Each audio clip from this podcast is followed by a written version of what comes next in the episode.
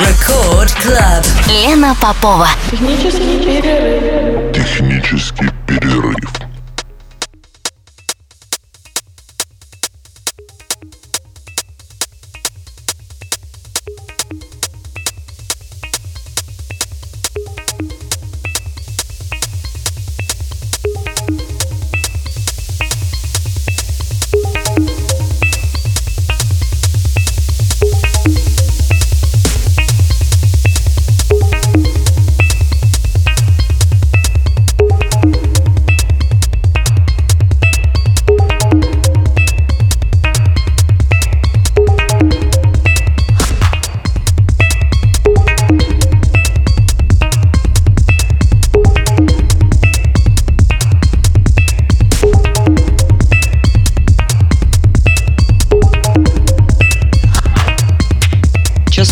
Санкт-Петербурге. Здравствуйте, дорогие радиослушатели.